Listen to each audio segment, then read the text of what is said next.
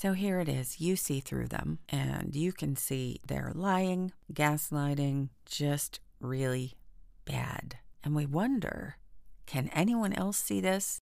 Because they seem to have friends. We feel like we're the only one who sees through this bad, odd, strange, weird, horrible, quote, quote, person. We are not the only one. And that is what we're going to talk about today on Narcissistic Abuse Unwound with me, Jennifer Smith of True Love Scam Recovery. As things get really bad and we're drawing away, or after we have drawn away, gotten rid of them, in the aftermath, it, there is an overwhelming feeling and frustration. It's perfectly normal to think, I'm the only person that sees this. Why are these people talking to him? Why is this other woman now going out with him, so to speak, having his baby. Who are these people? And sometimes those people are friends of ours or people we introduce them to. So now here we are, knowing these are shitbags, want nothing to do with them, have blocked them, and people we know and complete total strangers just seem to think this person is a walking god. You can hear my disgust at this. I remember this. I remember this the frustration, the despair, the disbelief, just having no idea what to do about all these people who thought this person was amazing. And I really felt like I was the only one who could see him for what he was. I was so, so fortunate to have my brother and my sister who didn't understand what a sociopath is or even really what had happened and my brother may have seen it more of a relationship than my sister did, but she still didn't know what this really was. I mean, I didn't know what this really was. They did, though, accept what I said and believe me, which is really important. We really need that. So, the kind of people I'm talking about, or the role of the people I'm talking about who didn't see what he was, are those friends and fans and followers on Facebook, the next prey, the simultaneous prey that I discovered, and some of them were simply on the periphery, and some even had his children, women who had had his children. Really frustrating. In my case, I needed to talk to them all because I needed evidence for an annulment. And once again, if you heard a cat meowing during some of that, it is a cat. It is my little kitty cat, Sushi. I am here to tell you you are not the only one who sees what this dirtbag is. Everyone around them feels the effect of the sociopath. This is unavoidable. A sociopath is a sociopath is a sociopath. Everyone around them is affected by them. Some of us are drawn in 100% full on under their spell. Others of us are semi drawn in, just enough to think, oh, yeah, you know, he's a nice guy, she's a nice woman, and really not much beyond that. And then some people really get a bad vibe from these creatures and naturally stay away, sometimes consciously, sometimes from a subconscious place. But here's one thing normal human beings don't do. And this is the thing that we're wishing they would do. This is the thing that we're looking for. And we're not seeing it because normal people don't do it, but it's a part of why we're so frustrated. So here's the thing that we can't see because it's not there, but we wish it was that normal people don't do. Drum roll. Normal people don't talk trash about other people.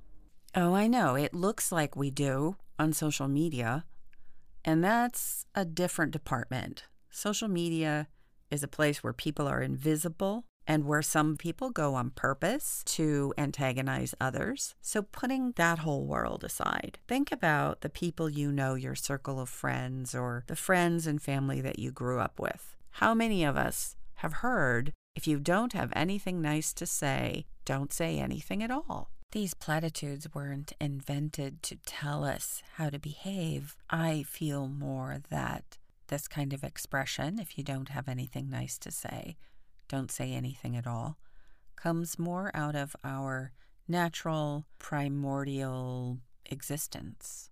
I think it's the nature of human beings because we thrive on connection and bonding and similarity rather than separation, isolation, and differences or exclusion. The notion of not talking trash about others. This is supported in most philosophies or platforms of positive thinking. It's certainly supported by any religion I have ever had any knowledge of. The idea that we have graciousness towards one another, that we're seeking to make connection rather than wedge in a judgment that causes separation. We need to bond. In general, and as a social rule, normal people don't talk trash about other people.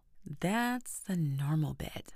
But when we're talking about an interaction with a sociopath, it's not normal. What happens to our normal when we're affected by a sociopath, even if only slightly affected, we're still affected. So, guess what?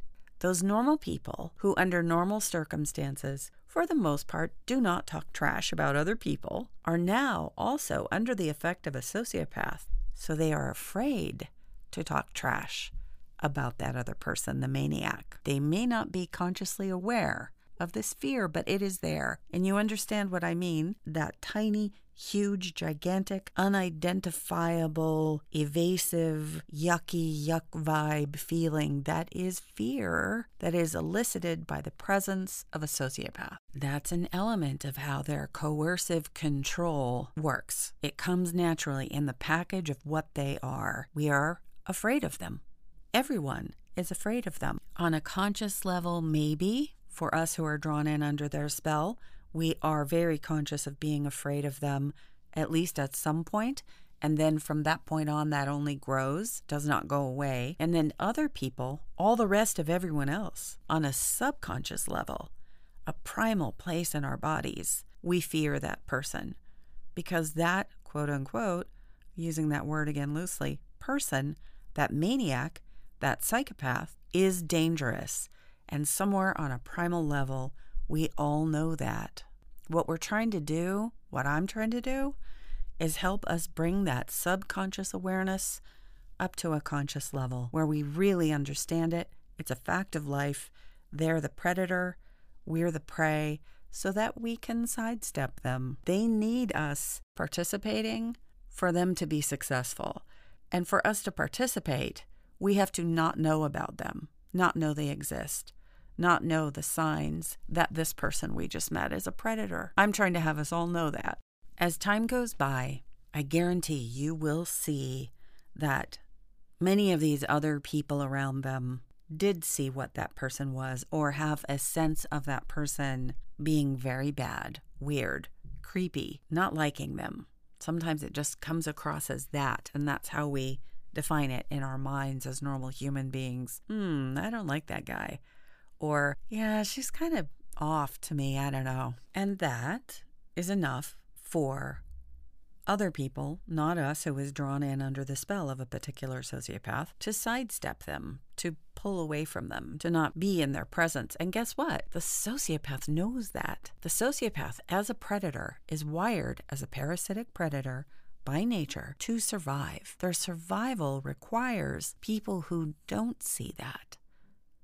So when we see it, ta da, we cannot be drawn in that way. Ideally, we fully, deeply understand it and we can see it. I mentioned earlier that we might introduce our friends to these nutbags and they don't see through this person even after we've broken away. Or maybe it's people that we've met through the dirtbag who are normal people who also don't see that this person is not normal a sociopath, a psychopath, without necessarily knowing that name. So, what happens then when, in the aftermath, people we know who are our friends and knew the dirtbag want to continue contact with the dirtbag? Well, we lose those people. That's it. There's a lot, a lot, a lot of loss involved in all of this. If we try to explain to them what's going on or what that person has done, it is really unlikely to be effective we lose a lot and we have to find ways to create value in this. Make sense? Make sense? I hope so. Oh my gosh. Email me, Jennifer at truelovescam.com. If you are befuddled and frustrated and in a mess or a nightmare, think about some sessions with me. We genuinely, emotionally experience this as a relationship. There's a lot of loss, there's so much to resolve. It's a bunch. Then don't forget the book. The full title is Breaking Up with Evil Escaping Coercive Control. That's on Amazon. We're behind the scenes here working on book two of that. If you'd like to be part of book two, email me, make the subject line SOS partner. If you would like to be a podcast guest, and you can be anonymous as a podcast guest, it would be your voice and all of that, but we don't have to use your name. I don't use mine. Let me know. Email me, jennifer at truelovescam.com. Visit my website, www.truelovescam.com. What are we talking about next podcast? We're going to be talking about some of the words we use, or the majority of people out there use, to talk about this nightmare. And one final quick little announcement I've decided to go with three podcasts per month. Three Thursdays is how I'm going to call it. Three Thursdays. Not even going to promise 10 10 a.m. in the morning as I tried to do. Four podcasts a month is a lot, production wise, all of this. So I'm going with three Thursdays. They're going to surprise you. Which Thursday, what time of day, but there you go. Three Thursdays for Narcissistic Abuse Unwound. This is Jennifer Smith of True Love Scam Recovery, sending you all good things.